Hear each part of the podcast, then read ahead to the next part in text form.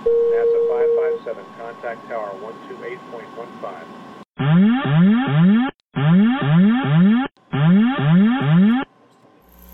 Caution, caution. Manual, fuel, manual, fuel. I'm John Golia. I'm Greg Feith. And I'm Todd Curtis. And we are the Flight Safety Detectives. Between us, we have over a century of aviation accident investigation and safety experience to draw on as we discuss issues that affect all of us. So we are qualified to share our perspectives on accidents and incidents and what can be learned from them for the future. We're proud to say that we have two sponsors that really relate to the topic of aviation safety: the Professional Aviation Maintenance Association, or PAMA, and Avemco Insurance. Later on in the show, we'll tell you how you can get a 5% discount on your insurance just for listening to the show. We don't just dissect the official reports. In every episode, we identify safety issues and take the mystery out of accident investigations. So maybe pilots and their planes can have safer flights ahead.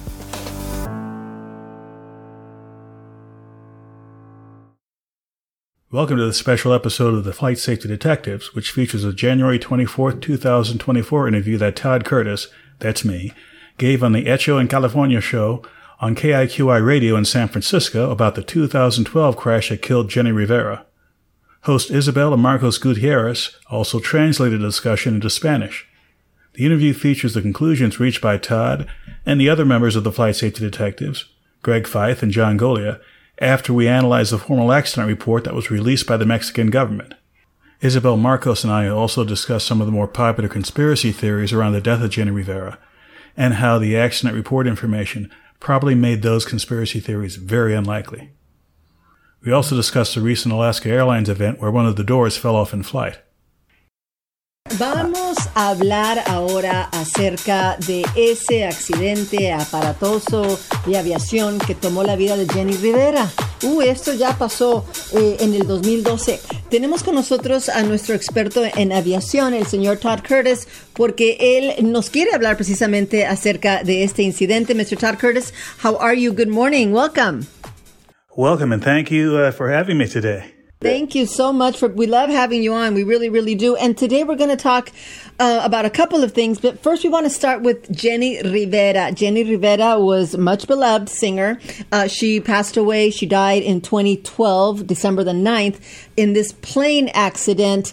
And there is an official report by the Mexican government that talks about some of the points regarding this accident, which not only killed Jenni, but also killed six other passengers. So let's talk a little bit about the report. What can you tell us about what it says, and tell us what else we have learned about this accident? It's been a long time, but people still obviously remember her very much. Well, the report, which was done by the Mexican government, actually followed the same kind of format that you would see done in reports around the world, including the United States. Mm-hmm.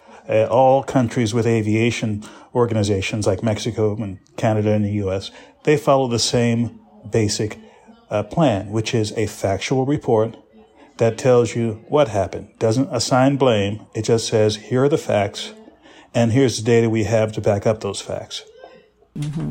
So, el reporte del gobierno mexicano, obviamente, siguió el mismo formato que se sigue en todo el mundo, los Estados Unidos, Canadá, etcétera. Es el mismo plan. Es un reporte que dice esto fue lo que pasó y nada más, punto y aparte. So, what does it say?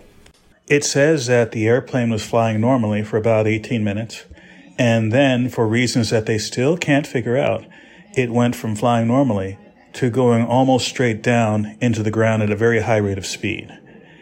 And while there was a lot of evidence as to what might have happened, they didn't have information from a black box, from a flight data recorder or a cockpit voice recorder, to confirm what they thought might have been happening. It was never found? The flight data recorder was found.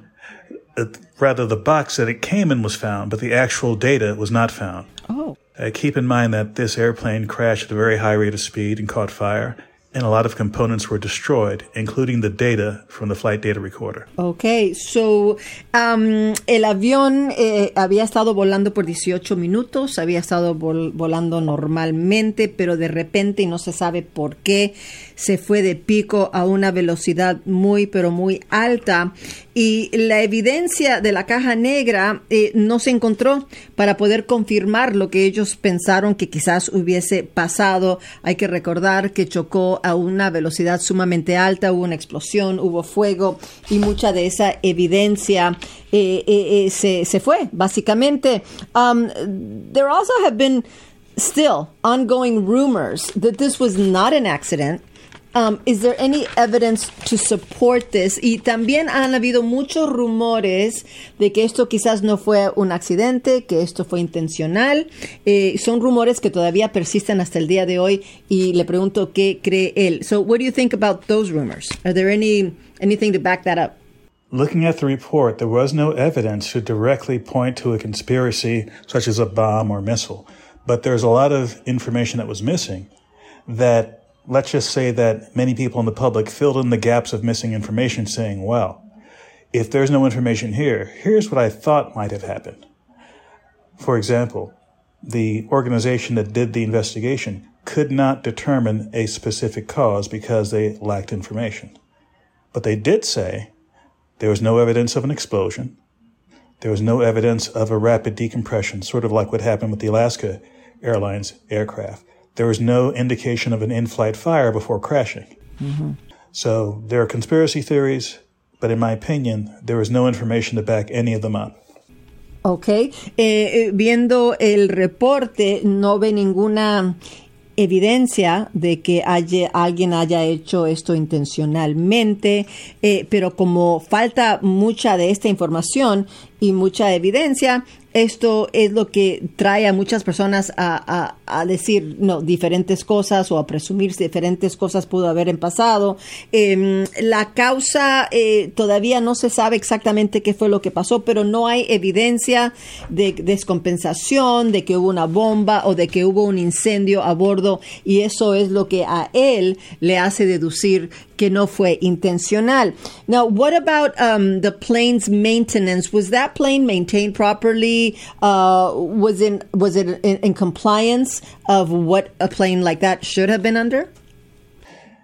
It was in compliance with maintenance requirements, but the compliance was not the same thing as being at a very high level of maintenance. For example, there was actually a problem with the flight control system that was mentioned by previous pilots who flew the aircraft, and it behaved in a particular way during these previous events. And right before the crash, the aircraft started to act as though its flight control system was not working properly. So on that note, although the maintenance issue was noticed, it was not looked at before this crash. Okay. So le pregunto sobre el cumplimiento de requerimientos, ¿no? De mantenimiento, etcétera. Dice que los requerimientos fueron cumplidos, pero el nivel no es alto. O sea, que fueron cumplidos lo que es el mantenimiento, pero el estándar no era muy alto. Por ejemplo, ya se había reportado problemas con el sistema de control de vuelo, ya había sido reportado en ese mismo avión, pero sin embargo nada se hizo al respecto. Entonces, obviamente, quizás el avión no había estado in buenas condiciones antes de que saliera volando. So you're telling me that the plane took off, it was in the air for 18 minutes before it crashed, and it was just all of a sudden, suddenly. It was the last 2 minutes or so of its normal flight that the radar on the ground picked up behavior of the airplane that seemed to indicate there was a problem controlling the airplane. Mm. This was caught on radars on the ground, and it was included in the official accident report. Okay. So era un viaje normal, pero de repente se dieron cuentas los de la torre de control de que tenían indicios de que el avión estaba teniendo muchos problemas al ser controlado, no se pudo controlar el avión, y eso fue lo que ellos deducieron, ¿no? Desde la torre de control. No sé, Marcos, si tú tienes alguna pregunta acerca de este accidente. Claro. The Learjet 25 is a 10-seater. They're all 10-seaters, twin engines. Is that right? Well, this particular model had, I believe, 6 passenger seats and 2 seats for the crew. So it could hold up to 8 people in this particular configuration. Okay. And how do you determine how old they are? How old was this one? This aircraft was 43 years old at the time of the crash, which sounds old for an airplane. But in the aviation industry, if an aircraft is properly maintained, it could fly for 50, 60, 70 years. It just gets more expensive to maintain them as they get older, just like a car. O sea que le pregunto sobre si todos los Learjets 25 tienen 10 asientos, pero él me dice que este en particular tenía 8, o sea que acomodaba a 8 personas, 6 personas sentadas y 2 al frente, o sea, los pilotos. También fue construido, bueno, tenía ya 43 años de edad el avión en sí.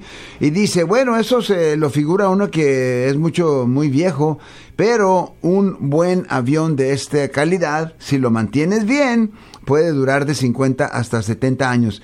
Did you say that the box was found, but not the data? What does that mean, and what do you make of it? Well, one of two things happened. Either the force of the impact was so powerful that it broke the box apart, and the piece that had the recording was either completely destroyed in the fire or simply lost in the area of the crash. According to the crash report, 80% of the weight of the aircraft was recovered and taken back for analysis. The other 20% could include that data. Now, there's another thing. There's something called a cockpit voice recorder recording the voices in the cockpit. The report said there was no indication that one was ever installed in the aircraft. They also said they found no cockpit voice recorder at the crash site. So I'm not even sure if there was a cockpit voice recorder on board, but I am certain they didn't find any. Pues muy interesante, ¿no? Porque le pregunto yo que si había dicho él que la caja había sido encontrada, pero no la información en la caja. Y él dice que a veces el impacto puede ser tan fuerte que se destruye la caja, pero no encontraron el data, no encontraron la información. 80% del avión se pudo reconstruir, pero el resto, 20%, no se encontró, y entre ellos la caja. Entonces también dice algo también muy interesante, es de que no había una grabadora de voces. Ustedes van a saber que se graba todo lo que se dice, ¿verdad? Precisamente en el avión, o me imagino que es el intercambio entre los pilotos, pero tampoco eso se encontró, y aparentemente nunca había sido instalado en este avión en particular. Now, do we understand that the lady, when she bought it, she had been told that that it needed certain type of maintenance? You said that it was flagged before, or no? Well, the maintenance issues were flagged before, and in fact, the company that managed the aircraft, was in the United States. They actually had a policy where they discouraged pilots from formally writing this up in the maintenance logbook. So this is not something that is automatically a bad thing, because that's actually, unfortunately, a common practice that you don't want to have things documented, because then an organization like the FAA will be able to find it easily. But putting that aside, the organization also did other things that were questionable. For example, the 2 pilots. One pilot was legally too old to be flying that aircraft. He was 78 years old. And under the rules at that time, he was not allowed to be a pilot of a commercial flight like this. The other pilot did not have an official certification saying he was qualified to fly that particular aircraft model. He was a qualified pilot, but not officially designated as someone who could operate that aircraft. Wow, pues qué interesante. Cuando uno entre más esculca uno, más información sale. Ahora nos está platicando, ¿verdad?, de que le pregunto yo que si ya le habían dicho a la dueña del avión Learjet 25 que debería de mantenerlo de cierta manera, que tenía algunos problemitas. Dice él que sí, efectivamente los problemas que tenía ya habían sido flagged, o sea, abanderados, por decirlo de una manera, pero que eso usualmente no se escribe en el récord de mantenimiento, porque después el FAA, si es que hay un accidente, que es el Federal Aviation Agency, me imagino yo, es verdad, lo encontraría rápidamente. Eso es un comentario medio interesante que nos dice este caballero, pero agrega él que había una situación con los pilotos. Dice que uno de los pilotos ya estaba muy viejito para andar volando de esa manera, 78. Era un anciano, Isabelita. Pero un anciano. A esa edad no se puede. 78 ¿Y el años. Otro piloto no, qué?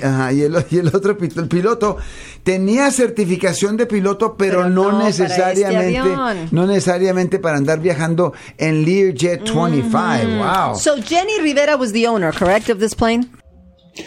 Well, according to not the official report, but some data in the back of the report, basically witness letters from people who knew the situation. Apparently, according to the report, Jenni Rivera was considering buying this aircraft, and this flight was one of the last flights before she would officially buy it the next week. So she was considering to become an owner. Wow. But she did not yet own this aircraft. So le pregunto si Jenni Rivera era la dueña del avión, porque hubo reportes de que ella era el avión. No, ella estaba considerando comprar ese avión en particular y que este iba a ser el último vuelo antes de que ella oficialmente comprase el avión. It's been 12 years and we're still talking about this. How interesting, Mr. Todd Curtis. It's interesting, and this is something that happens quite a bit, because when it comes to a very terrible accident, something that kills a celebrity like Jenni Rivera, or something like MH370, which is almost 10 years old this year, where it disappeared over the Indian Ocean, there's a certain fascination and fear that, what if this could happen to me? Or why did this happen to someone like Jenni? Was this an accident, or was it not an accident? All right. This is still a mystery for some. Mm. Yeah, and actually a lot of singers and have died in private jet accidents. I mean, who can you think of? I can think of a lot, but now I can't think of any. Diamond? Yeah, a lot of them, right? Aaliyah was one. Of course, back in the 1950s, there are some famous ones like Richie Valens, and coming to the 60s and 70s or others. And it happens on occasion, mostly because, in my opinion, there are a lot of operators of private charter flights where the operators, let's just say they don't have the same responsibility for their aircraft that a major airline would. And also, these are people who are flying often unscheduled, often in places where a normal commercial flight might cancel the flight rather than fly it. Sure. Right, because of weather and so, right? Reminds me of Bill Graham. He died in a helicopter in an awful storm. Ya pasó 12 años, pero seguimos hablando de Jenni Rivera, del accidente. Dice de que sí, porque cuando algo le pasa así a alguien conocido como Jenni Rivera, hay mucha fascinación alrededor de lo que pasó, y uno dice, bueno, esto me puede pasar a mí, le puede pasar a alguien que yo quiero, si le pasó a Jenni. Obviamente, muchos artistas han muerto en este tipo de vuelos así privados, como por ejemplo Aaliyah, en el 1950 Richie Valens, etcétera, etcétera. Y esto pasa de vez en cuando, ¿no? Cuando estos vuelos privados son operados por personas en particular y no toman la misma responsabilidad de un vuelo comercial, como un Boeing, y ahora vamos a hablar precisamente de los Boeings, ¿correcto? So now we're gonna switch really quick over, and because of time constraints, we're gonna switch over to what you just said, you know, and we're talking about little private planes compared to Boeings. Talk to us about the MAX. Again, it happened, an incident with the MAX with Alaska Airlines. Those planes are still grounded, as far as I understand, correct? That's correct. This was something that was unusual for a 737 in that particular door configuration that failed. Earlier versions of the 737 didn't have it because of the size of the earlier versions. And when I heard about this, I was surprised. I've looked at thousands of incidents and accidents over the years, and I can't recall that kind of door falling off of a commercial passenger plane before. Wow. I know. Dice que es algo que, dice él, esa configuración que falló, algo que lo sorprendió. Él ha visto, estamos hablando ahora obviamente de la Alaska Airlines, donde esa puerta, esa ventana falló, se desprendió en vuelo, 737 MAX, que ahora están sin volar. Dice que nunca ha visto nada similar, que ha visto cientos y cientos de vuelos, pero nunca en su vida había visto que algo así ocurriese, que se desprendiera uno de estos tipos de ventanas. So it seems like it's a nuts and bolts situation. I mean, would they, all they have to do is do one of those lock-on washers, or what's is it that they're loose when they don't? I mean, I don't get how more training can fix that. I mean, can you throw some light into that? Well, what you said is correct. It's as simple as a nuts and bolts issue. This was simple, basic hardware, which is high-quality hardware because it's on an airplane. But it's a basic hardware. This is not a high-technology installation. It should have been something that should have been installed properly the first time, and apparently it wasn't. Why that was, we don't know. This airplane was new. It was only delivered last Halloween, and less than 4 months later, the door falls off. So it may be months before there is a better answer as to why this happened. Wow, y entonces le pregunto yo, ¿verdad? Que esto tiene que ver con las guachas que utilizan y obviamente los tornillos que se utilizan. Y dice, sí, tienes razón, esto no es nada tecnológico, esto se trata de la calidad de equipo, de piezas que utilizas, los tornillos, las guachas o como se llamen, ¿verdad? Y nomás es cuestión de ello. Y dice que este avión estos aviones se habían entregado apenas en Halloween del año pasado, o sea que más o menos unos 3 meses, y luego a los 3 meses ya se comienza a caer la puerta, pues uno se pone a reír para no llorar, pero dice, obviamente esto se tiene que investigar con muchísimo detalle, por qué es que ocurrió, nadie sabe, y eso es lo de la investigación. You know what worries me is that I often think of maintenance crews and how well they are vetted, how much experience do they have? I mean, does this have anything to do with maintenance crews at all? This is one of the things that will have to be looked at because it was a very new airplane. So the people who put the airplane together, who are not trained as a maintenance mechanic by the FAA, but they are highly qualified, there could be an issue there. Mm-hmm. There could be an issue once it was in service with Alaska Airlines. And it's a question of, was it an Alaska set of mechanics who last looked at that door? Or is it another set of mechanics who last looked at that door? And if they looked at that door, did they properly document what they did so we can go back later and find out why that door fell off? Right. So le digo que a mí me preocupa a veces el equipo de mantenimiento de los aviones, ¿verdad? ¿Qué tan experimentados son? ¿Cuánto conocimiento tienen? Y él dice que sí, que eso es otra cosa que van a estar ellos investigando, ¿verdad? Estos fueron mecánicos de Alaska, fueron otros, documentaron bien una vez de que le hicieron el mantenimiento de rutina, algo más que se tiene que investigar. I also heard that there are other 737s that are now being looked at besides the MAX. Is that correct? I'm not aware of anything beyond the MAX, but I am aware that 2 airlines, United and Alaska, have most of the 737 MAX models that have this door, and they are both looking at their aircraft. Most, if not all of them, are still grounded. And United Airlines, their CEO, actually said a few days ago, they're considering not buying any more MAXs until this problem is resolved. Wow. Dice que hay 2 aerolíneas, una es United, la otra es Alaska, que tienen modelos similares de estos MAX y que en este momento están varados. La mayoría de estos aviones no están volando.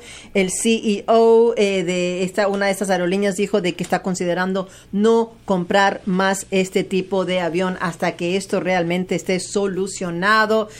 Okay, so we've run out of time. Thank you so much for being with us today, Todd Curtis. Where can we find your articles? And I understand you now do a podcast. That's correct. With 2 of my colleagues who were formerly in the NTSB, it's called Flight Safety Detectives. You can find the latest podcast, including one we launched today about the conspiracy theories of Jenni Rivera. At YouTube, search for Flight Safety Detectives. En YouTube. So dice que él tiene ahora un podcast. Usted puede verlo en YouTube con 2 de sus colegas. Y dicen de que hoy tienen otro capítulo acerca de teorías de conspiración acerca de lo que pudo haber pasado con Jenni Rivera. Se llama YouTube Flight Safety Detectives. Es él y 2 colegas más. Always a pleasure having you on. Thank you so much for being with us. Talking about Jenni Rivera. That's wonderful. Thank you. Have a wonderful day. You too. Thanks for having me. Thank you for checking out our show. We really value our listeners and subscribers. Our podcast gets ranked by you and how much you like it. So please give us 5 stars in your podcast platform. We want to keep in contact with you. We are on Facebook, Twitter, Instagram, and of course, YouTube. You can email the show at flightsafetydetectives@gmail.com. By the way, if you're on YouTube, we're really working on growing the channel, and it helps if you all send in comments. Please do that, and we read all the comments. And be sure to subscribe. Remember, if you're in the market for aviation insurance, you can save 5% with Avemco just by mentioning our show.